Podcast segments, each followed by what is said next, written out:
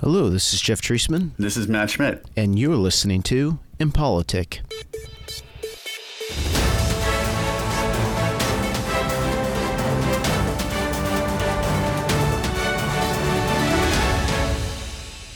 This critical race theory urges intolerance of all human beings that have been created in the image of God. I do not agree with teaching children how to feel about things. That is called indoctrination. I'll be damned if I will allow a Marxist revolution to take place in this country, and we need to reject our children even being taught it. The proposed amendment that you all are looking at requires that teachers define American history based on standards in the Declaration of Independence. At, the, at, that time in our history, black people were property and they weren't even considered to be people. Teaching the facts will bring the country together, not divide the country. This is a deliberate plan to politicize and whitewash history. Thank you, Mr. Frazier. Stop it. Susan Eric. Eric Kirk. We say your time is up. Thank you. Allow teachers to teach the truth. Allow teachers to teach the truth. Allow teachers to teach the truth. Okay, we're going to take a five-minute recess because the court reporter needs it. Ma'am, we'll, Mrs. Actor, we will come to you when we come back in.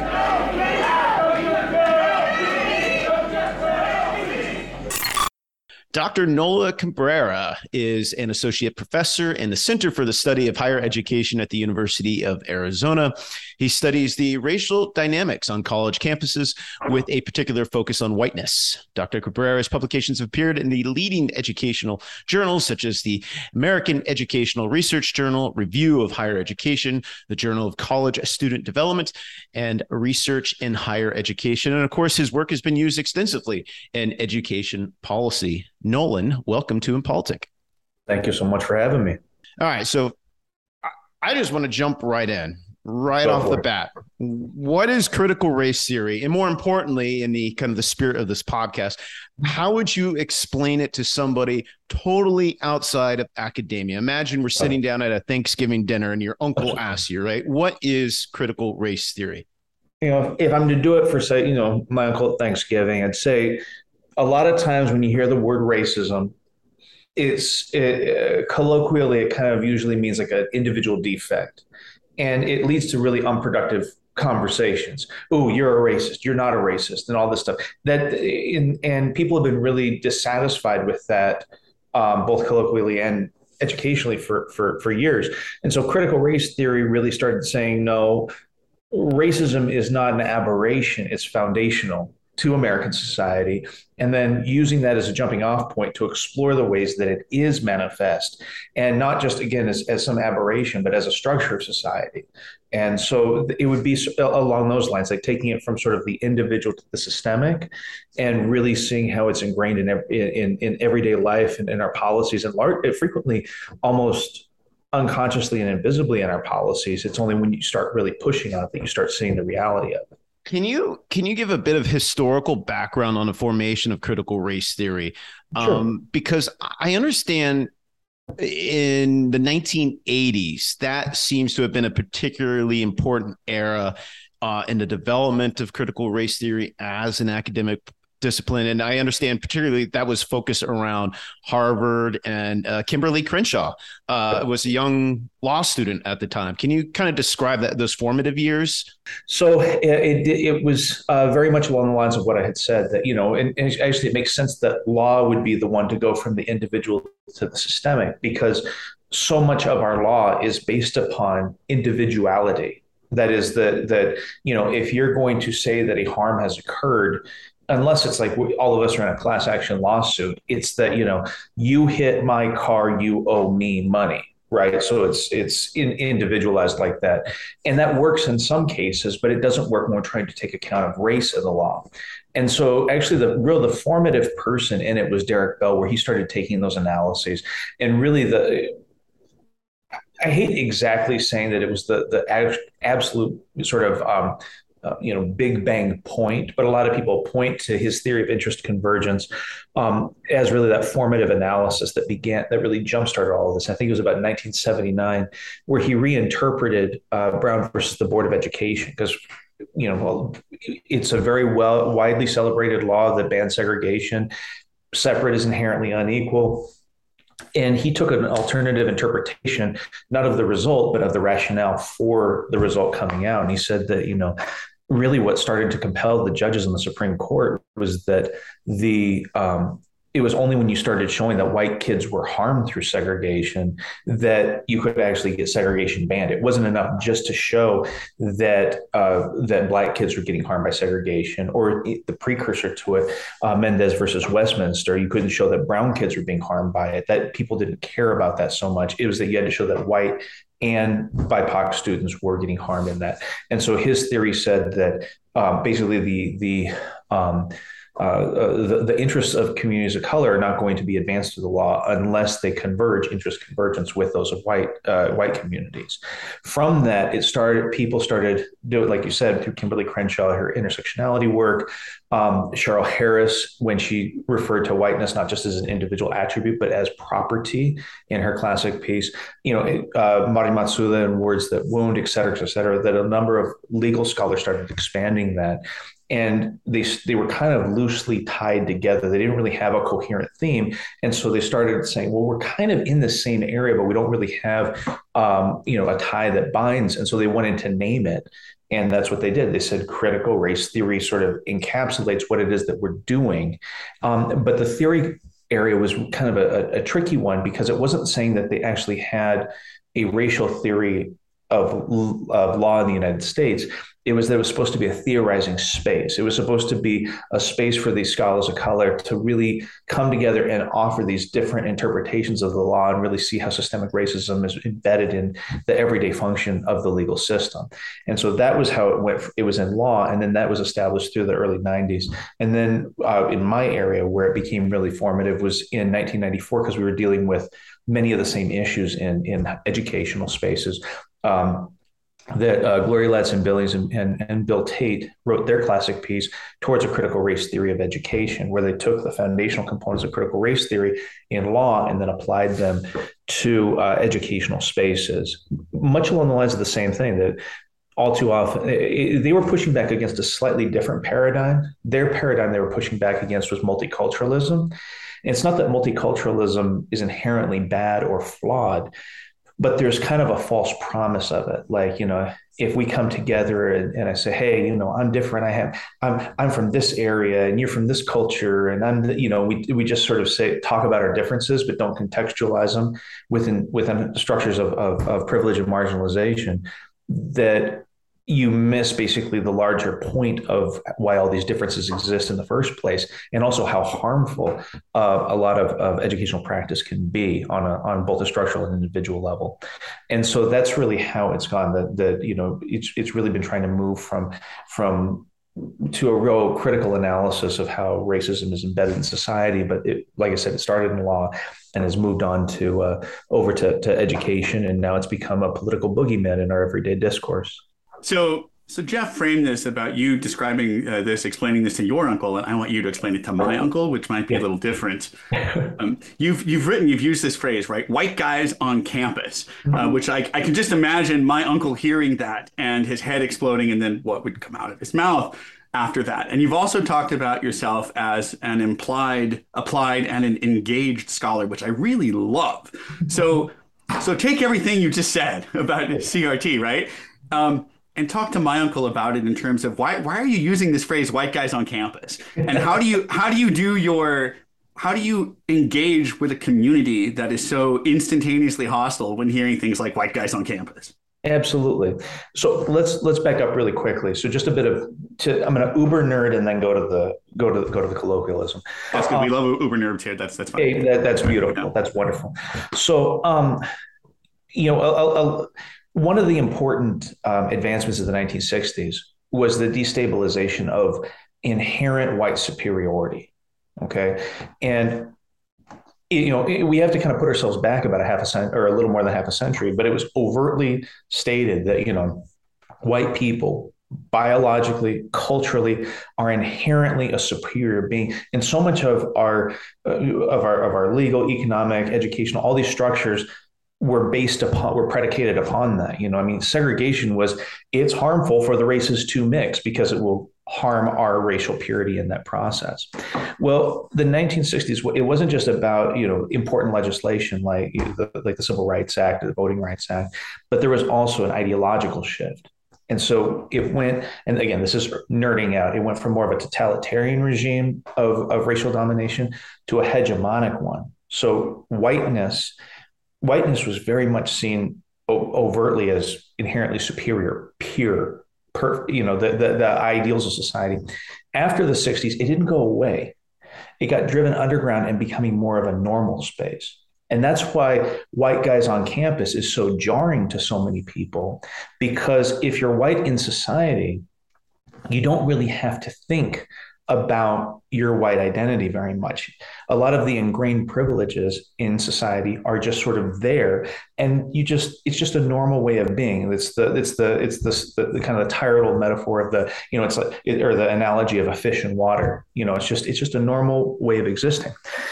And so, you know, for those who really do get rattled by that, what I try to engage in and this is shameless self promotion here, but bear with me, um, is a concept that I've been developing called white immunity. So it's my complement to white privilege.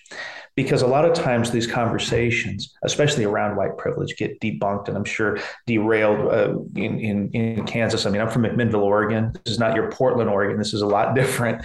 Um, and uh, they get derailed really fast when white privilege comes up because that there's a uh, semantic meaning behind privilege like my basically you know i should be you mean you mean that you want to avoid using the word privilege because it's a trigger and you're trying to use the word immunity to lessen the the start of the conversation a little bit start. a little bit i think that i think that theoretically it has a greater accuracy than white privilege but I mean, I, and I can I can I can give you a, a, look at my TED talk on the history of whiteness formation. you know, um, no, I'm, uh, uh, but the, the, I, I, think that the effect, not necessarily the concept, but the effect discursively, it, it makes people less defensive for this reason. That if we say that systemic racism doesn't necessarily function as an elevating force for white people, but creates a social inoculation, a social you know, that you don't have to deal with things. It does. It makes it less about you right? So like a lot of white privilege stuff, like if you read Peggy McIntosh's stuff, it says, you know, well, my, uh, you know, I can find a band aid in uh, that that matches my skin color. I can get curricular materials that testify to the existence of my group. Those are all important things, but it still centers white people in the conversation, right? White immunity asks a different question, and it says, what is happening to other communities that are not white that I don't have to deal with?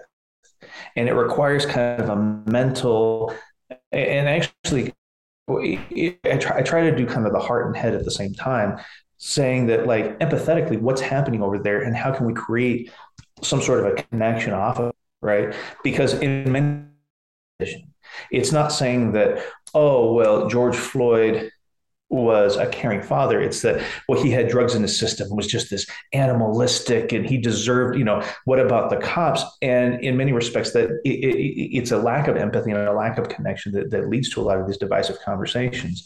And so, for me, I try. I don't want to shy away from using the term white because I don't like. Um, I, I, think it's sort of like I don't want to cater to that. Uh, lack of racial awareness, but at the same time, I want to offer different avenues into these discussions, and in particular, use white immunity as as as that way of doing it. So I say, you know, hey, you know, this is my concept, and yes, I'm self-aggrandizing. I get it. I can also be a little self-deprecating. That kind of helps lower the. But then it be, it bears the question. You know, I mean, the classic example down here in Arizona is. Um, like one of the highest concentrations of undocumented people in Arizona come from Canada, and they're largely a white population. There is no consideration, nor should there be, of locking up undocumented Canadians with kids in cages the way they do to brown migrants along the border. So, again, it's not saying, hey, look at how privileged these Canadian migrants are, these undocumented Canadians, these undocumented white Canadians. It's saying, look at the differential impact that society is having because of racism and look at and really engage. Because a lot of times in, in, a lot of the echo chambers that my friends are in, they don't even know the kids were in cages. They haven't seen the overt racial trauma that's occurred by young black and brown young men on the streets of New York City because of stop and frisk. You know, I mean, for crying out loud, white guys in Armani suits destroyed our country's economy and you know destabilized the international banking system, and we weren't sitting there trying to stop and frisk them on the presumption that maybe I could get something off of their laptop that might be incriminating. And, and you're kind of smiling at me right now because it's absurd to even think about that idea but it was normal. I mean, at one point they had stopped and frisked more black and brown young men in in in New York City than there were black and brown men in New York City. It was just such a common practice. Yeah, no, you're you're totally right. My um my kids are in a school that has as its base a, an anti-bias, anti-racism uh, curriculum, and you know they're growing up in an entirely different cultural um, environment than I grew up, and so it's ama- it's amazing to watch when you get them in that young Yes. How how a different kind of normalization happens, except exactly what you're saying, right? No matter how good that ABAR curriculum is at that age, which just essentially makes them, you know, sort of less racist from the start, but hmm. they're but they're not aware of that immunity because they're too young, right? They don't they're they're not aware of their their peers' dads being stopped and frisked on the other side of town or something, hmm. um, and that that's absolutely it's really interesting that that you would flip it that way and frame it. I think that's that's a great way to uh, to bring that message out. Oh, thank, and it, it is fascinating the conversations. I have a son as well in, in public school, and it's the conversations that these kids are having. Now they're having, they're really sloppy. Don't get me wrong, you know, it's and it's difficult, but this wasn't even on the radar when when I was in high school in the '90s. You know, yeah. the, you know, and and and I would rather, you know, these are kind of the growing pains that we have to be able to actually reconcile with with the realities of race in society, because you know race is in many respects is like a cancer that if we, we can't just pretend and ignore it and hope it goes away you know like no we need to know what our options are. Do i need surgery? Do i need chemo? Do i need you know what what is it? You know just sitting there and getting mad at the doctor which is what a lot of people do to me. Like literally they're like why are you doing this? Well, because i'm trying to highlight the societal ill in that process so that we can actually move to the process of actually addressing it yeah, it's been amazing uh, too because I, you know they're they're reading uh, Kendi's uh, stamped uh, book, but the, the, the kids version, and that's how I came across it at first, and then brought it up into the university classroom, which was an amazing experience, you know, for me as a as a white guy in college with a with a tie on, as it were. Um, to, to bring that into the classroom, uh, but but getting it from that level, getting it from that public school that's doing this kind of work. Um, so I, will I'll leave it there and I'll let Jeff uh, jump in. I, I, got more coming later, but yeah. No, no, go ahead. All right.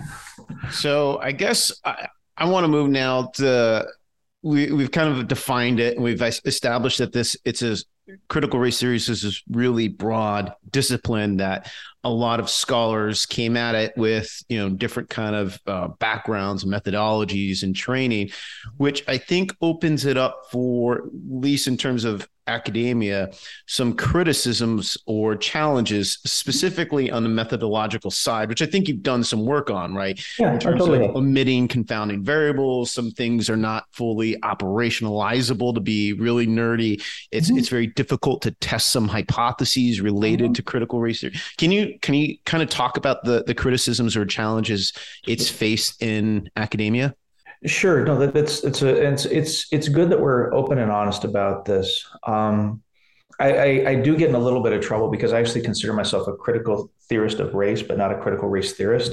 So a lot some critical race theorist purists get a little annoyed at me for talking out of turn. Um, but I think one of the one of the big ones is is um, and I alluded to it earlier that the term theory was always aspirational and people actually use it as a standalone theory. You know, here's my theoretical framework. I'm using Bourdieuian social and cultural capital. By social capital, I operationalize it this way, but you know, these ones it doesn't it doesn't have a, as consistent an operationalization.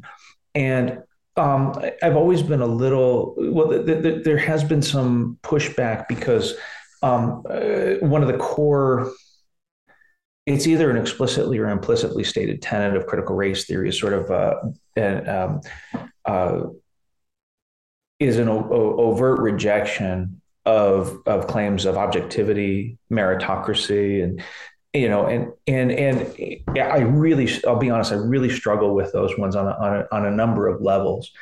Um, because they can be like I don't like the idea of meritocracy ideologically, where we just say, hey, you know, um, you know, I'm at the University of Arizona and my colleague is over at Stanford University.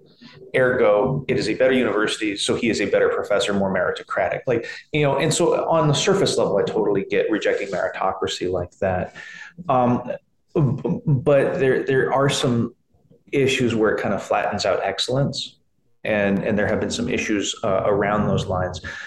Um, one of the one of the I'm going to interrupt. Speak speak no, to that for a second. So, that, oh, sure. what do you mean by flatten out excellence?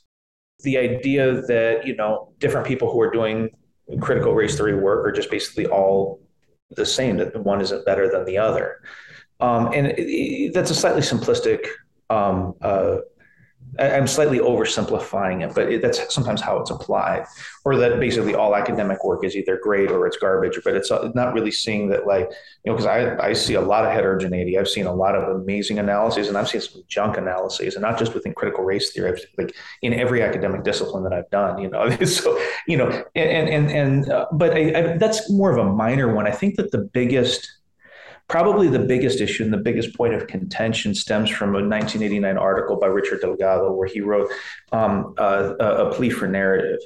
And narrative, and you got to understand, coming out of legal studies, um, narrative is incredibly, incredibly important because in many respects you have your evidence that you're presenting in a legal case, but you're constructing a narrative around it, and you're doing all this, and you're trying to convince whoever in a legal sphere and a lot and narrative becomes critically critically important. So how are we framing our analyses? And th- that was a really important um, uh, that was a really important development you know?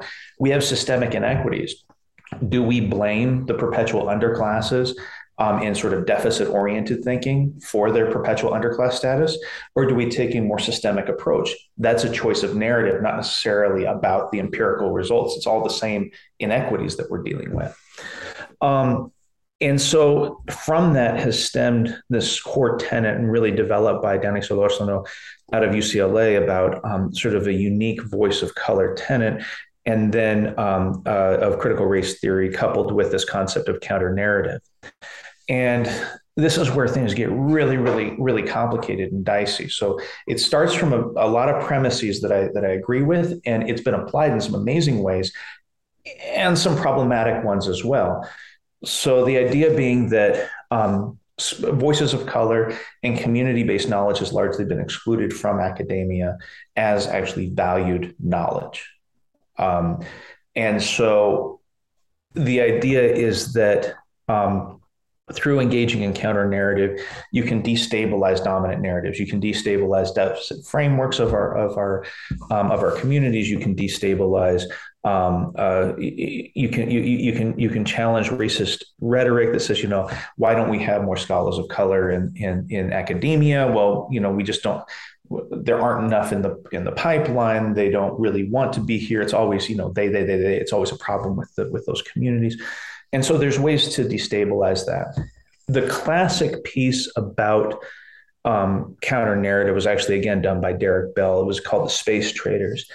And what was fascinating about that was the premise said that there's an alien life form that comes to the US or comes to this world and says, We will trade you all the golden riches in the world if you give us all of your black people. And asking the question, do we still see black life as that disposable?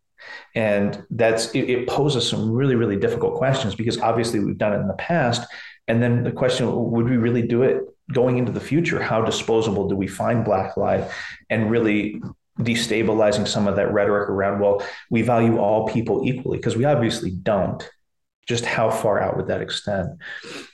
The the difficulty though with counter narrative and the unique voices of color perspective is there's kind of a question about whose voice is being included how are we doing it so like as derek bell was coming up in, in at, at harvard law and developing this area um, randall kennedy another black professor in harvard's law school said well i'm a black professor who doesn't agree with these premises how do i fit in to this larger sphere. And critical race theory hasn't quite, critical race theorists haven't quite been able to reconcile that one. I mean, you could take it out to a, to a really uh, to a, a, almost an absurd extreme Ben Carson is a black man, so critical race theorists would never, ever, ever um, say that you know I'm challenged. He's not authentically black. Like that's that's something that's off the table. We don't do that. But his view of what the problems are that are ailing uh, the, uh, the black community. The same thing with Clarence Thomas. You know that that those are not narratives that would necessarily be highlighted in critical by critical race theorists. Yet they kind of oddly fit within the same paradigm. And so there's this epistemic question about who are we actually choosing? Who are we trying to advance? Because they say that the critical race theorists try to say, well, we're advancing social justice and they're not.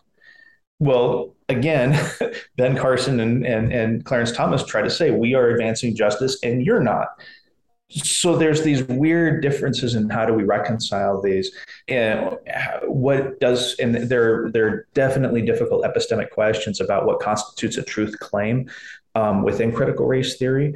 But again just it, it, i want i think i really want to be clear about this because um, I'm, I'm really sensitive to it. I was reading the um, uh, the book on fascism um, uh, which is just an, a critically important book at this point in time but in many respects, people who have sort of a fascist orientation, and I've used this intentionally, uh, especially in response to the, the, the previous administration, they use the the innate kind of tensions and unresolved issues within academia to say that it's just a bunk you know it doesn't mean anything at all that um, you know that, that you, you basically my my view that the world is flat is just as valid as person X, or my you know my view that there is no climate change, or my view that racism doesn't exist is just as valid.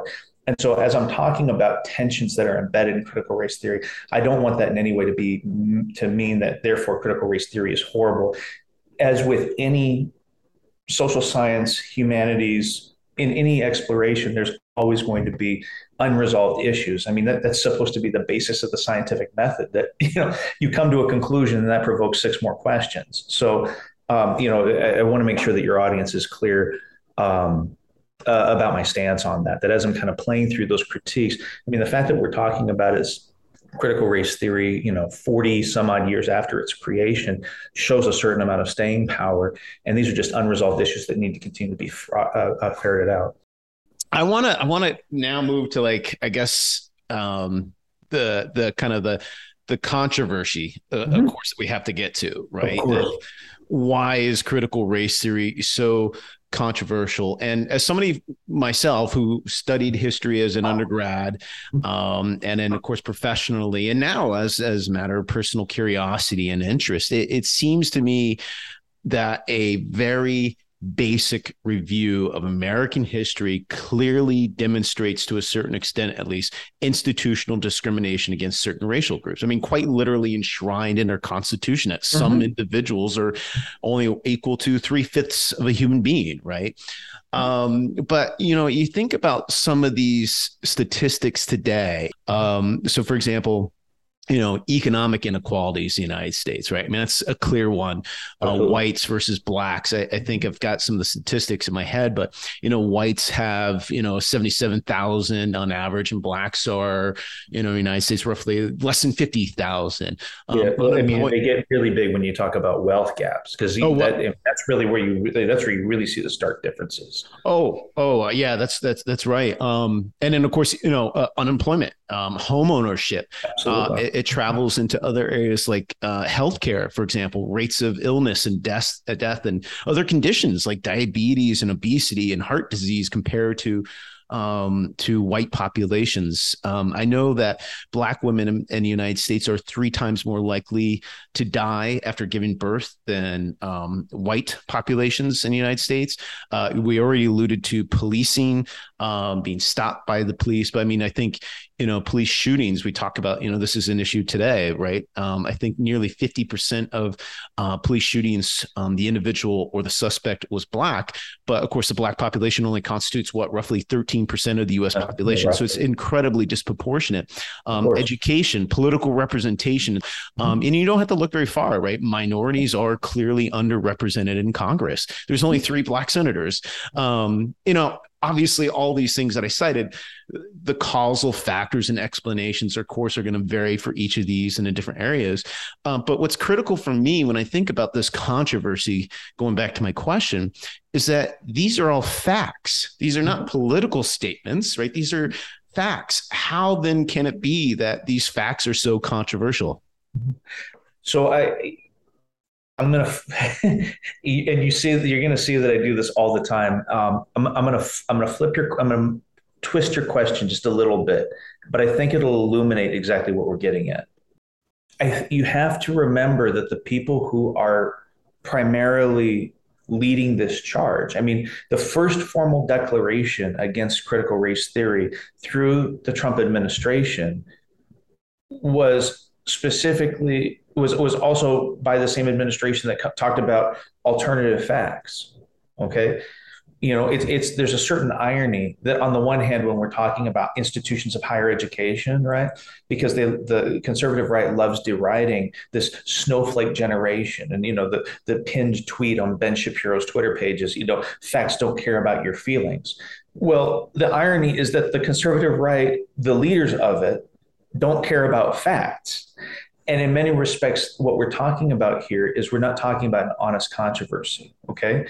Like this, the tensions within critical race theory that I was talking about earlier, you know, where you have where you have Derek Bell and Randall Kennedy having an intellectual debate about how do we actually explore truth in this even though they're diametrically opposed in their viewpoints, they're still on the same side. They still believe in pursuing truth. They still believe in supporting, uh, you know, uh, diversity, equity, and uh, ultimately Black liberation. Like the, the, that's this is this is uh, what the debate we're having is the sky is blue, no, the sky is green. Okay. Now, I actually have a little bit of insight into why this occurs because I'm in the state of Arizona. So we kind of had the precursor to the critical race theory bans in a Mexican American studies bans. And so there's there's a very concerted playbook that's happening. And so the first thing that we have to remember is that what is the political timing of what's happening right now, right? When when when when the pre when when the uh, previous president tried to ban critical race theory, he was going up for reelection right? So again, it's a politically opportunistic time. Why does it start to reemerge right now? Why are you seeing, and not just critical race theory, but bans on on on, on trans athletes, attacks on abortion, I mean, all these different things that are supposed to be red meat to the base. So then, then, then Jeffrey, as an historian, I mean, look back to the you know and i know each group tries to do something to bring their base out but let's be honest the democrats are not that good at it the Republicans are exceptionally good at it. Back in 2002, 2003, or 2002 and 2006, it was gay marriage and immigration. It's evolved now, and they found that you know uh, that, that it can be ethnic studies, which is my area, or critical race theory, and you know trans girls, which they consider to be boys, which are predatory, and all all these ridiculous, horrible myths around around transness. The point is not see the, the difficulty that you're having right now is you're trying to accurately define what critical race theory is when in fact because people don't know what critical race theory is that's exactly the point. In arizona we did people in the masses didn't know what mexican american studies was. They just knew it was very different and intentionally different than than the way that education is usually done.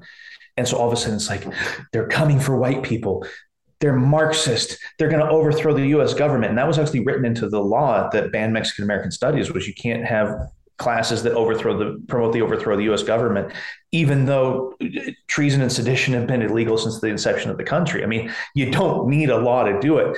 You need a discursive law to say this is what they're doing. It's a public policy discourse, not an actual public policy. And so what ended up happening with critical race theory is these folks realized that there's this kind of catchy term, it's this catch-all, you know, and oh my God, we have to protect our children from this. I mean, the stupid counter to that is that this is a grad this is this is graduate schools of education and, and law school. This has nothing to do with your eight year old child. Like it just doesn't.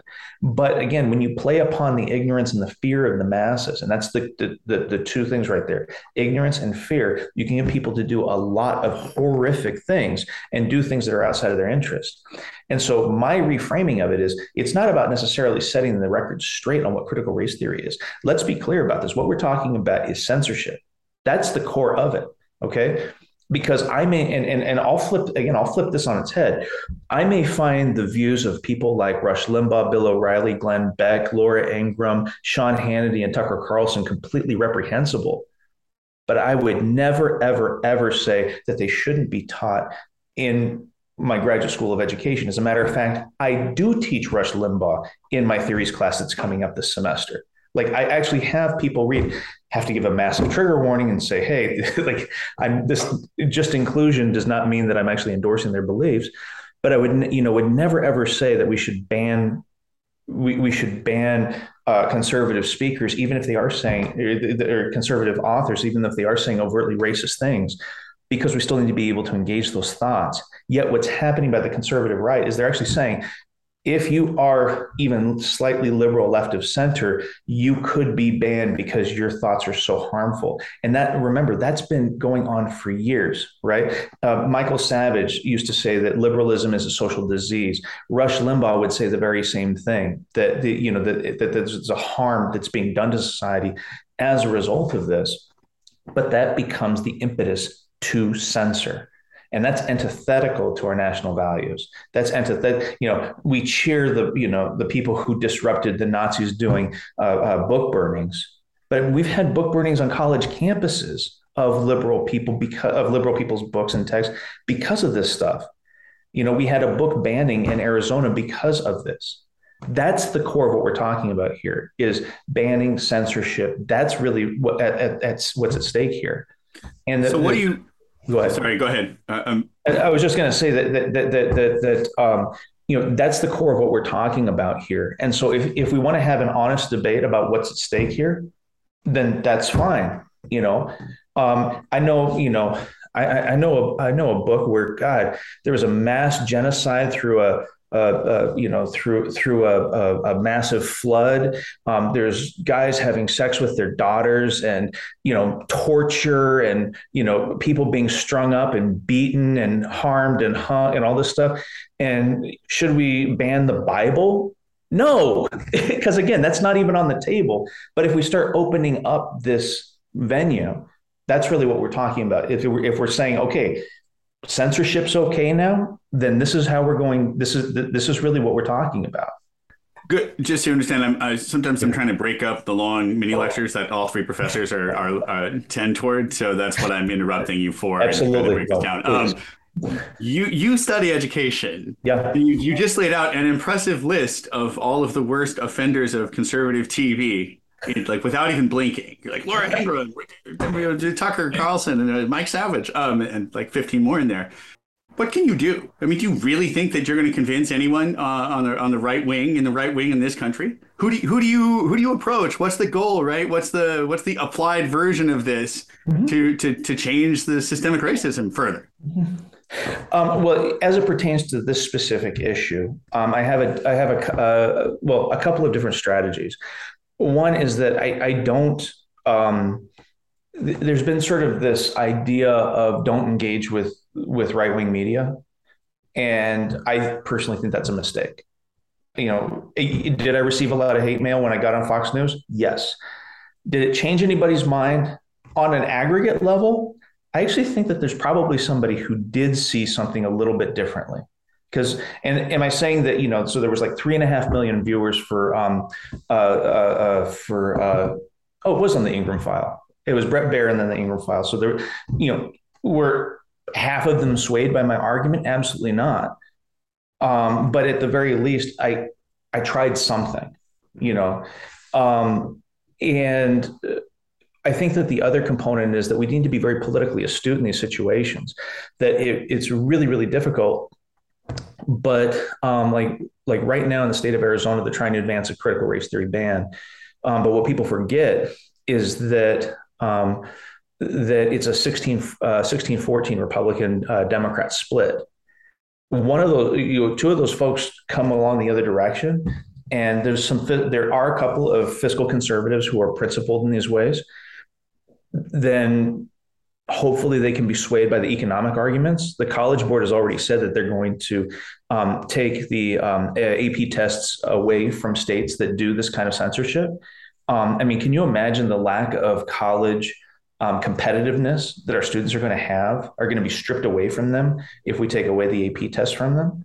I mean, there, there's there, and and you know, think about the. But isn't isn't there isn't there a critique about the AP test being uh, you know, systemically right, like, racist. Systemically racist. So. You better, you okay. better believe it. I, right. a, what was that Thoreauian line? A foolish consistency is the hobgoblin of a little mind. I, I have to, exactly. I, I, do have to be able to speak out of both sides of my mouth in some respects to be able to, because a lot of what I've realized is a lot of policymakers don't care at all about uh, about systemic racism but they do care about other things. And it, it, that's a way I can strategically use interest convergence. It's not going to uproot the system in any way, shape, or form. It's more of a stopgap measure to prevent more harm from coming.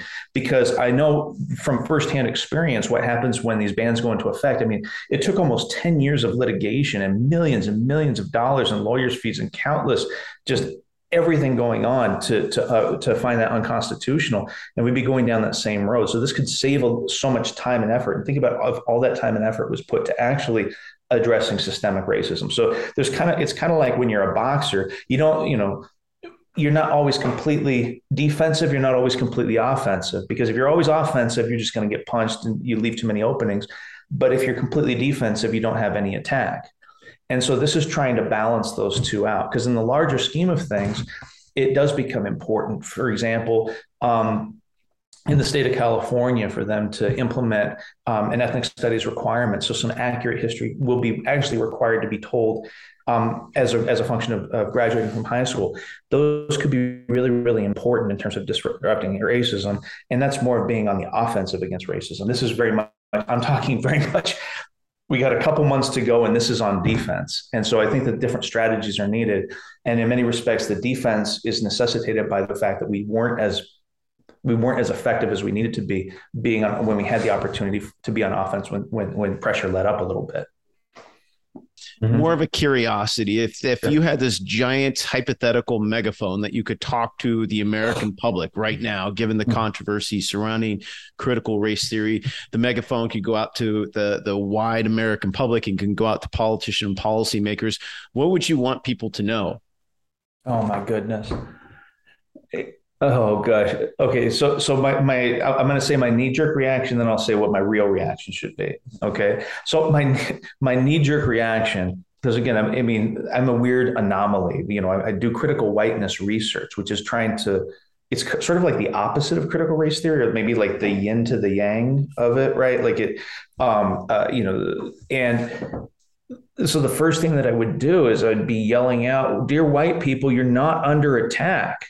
Like stop you know the the, the the the the metaphorical boogeyman is not coming after you. Stop it because you know and, I, this is going to sound really stupid but i think it actually has some relevance. I was watching men in black with my son the other day and tommy lee jones and will smith are talking and will smith says well why don't we just tell everyone about the reality of of, of aliens? And he says he says you know. no a person is a thoughtful, intelligent human being, you know, who can creatively and logically work through issues. People are dumb, easily afraid animals who just react. And in many respects, that, that, that that's what we're dealing with here is on this larger level that fear and ignorance are playing out on a very, very massive systemic level. The problem, as cognitive uh, uh, uh, uh linguist uh, George Lakoff out of UC Berkeley talks about in terms of framing your political debate, is that the more that you say no, I'm not being racist. No, you're not under attack. No, this is not, you know, that's an ineffective way of framing it because it's reactive, not proactive.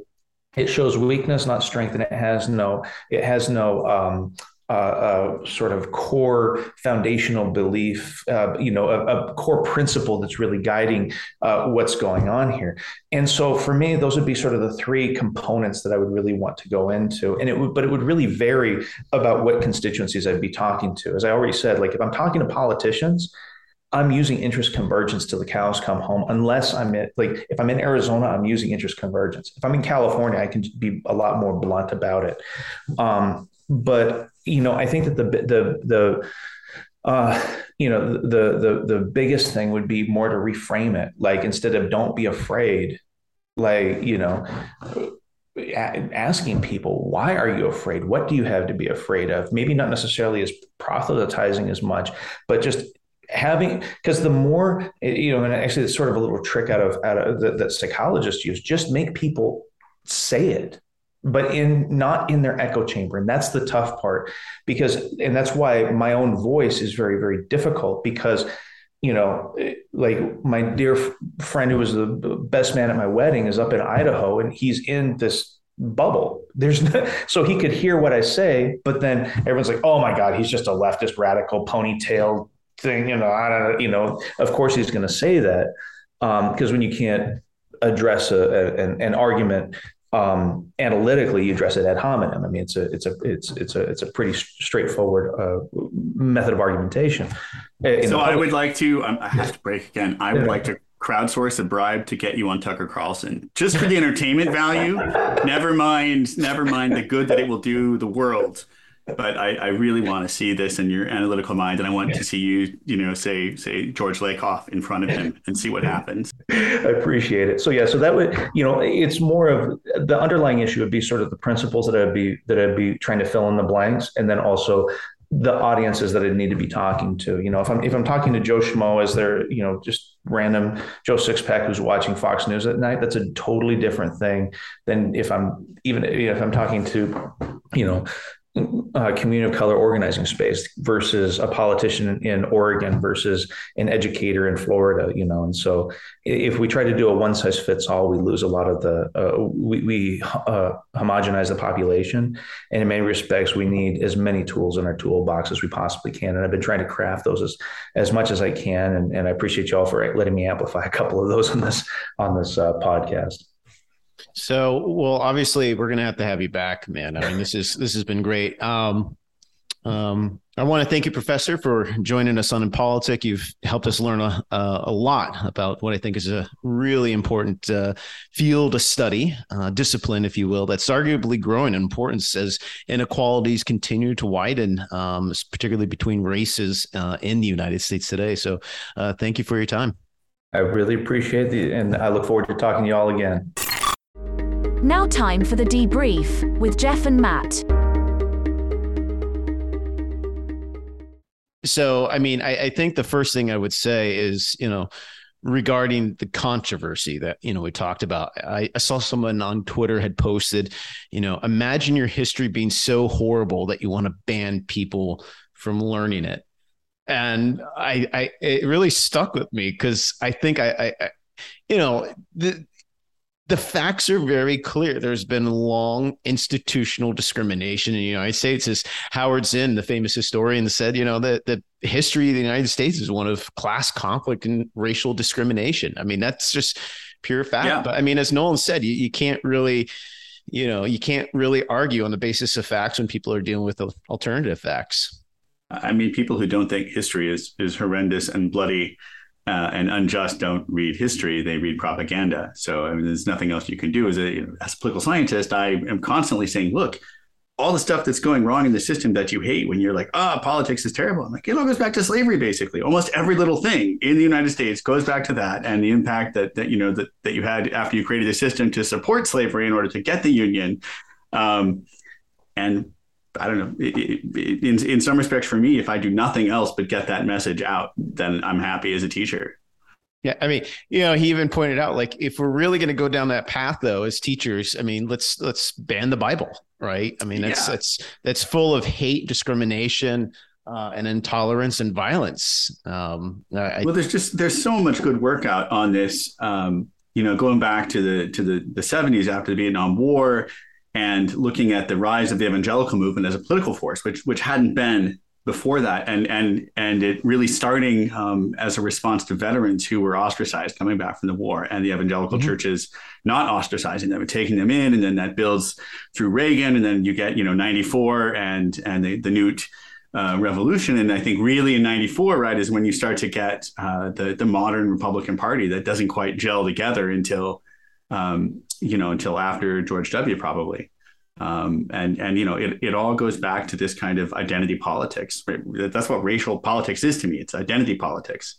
And um, yeah, I mean, when I asked the question, you know, about the controversy of critical race theory, and he really, I mean, it boils down to, as you were kind of just saying, like it's it's political And uh, I was kind of surprised, admittedly, by that. I figured it would be a certain degree of you know racism and then we need to talk about you know the pervasiveness of racism in that sense as you know because you know ron, ron governor the florida governor ron desantis you know, described critical race theory as state sponsored racism yeah. um, but the more i think about it I, I i do think of it and is it's a reflection of the zero sum political contest uh, in the United States. And as as Professor was saying, like you know, we we see these as these controversies percolate up when we approach midterms or elections, and that's exactly what we're seeing now.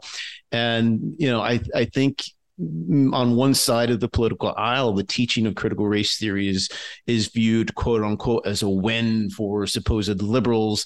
Um, although, again, you know, the fundamental premise of critical race theory, as he said. I mean, this this is college level, graduate level stuff. Right. It's, it's not being taught to, you know, yeah. kids in school.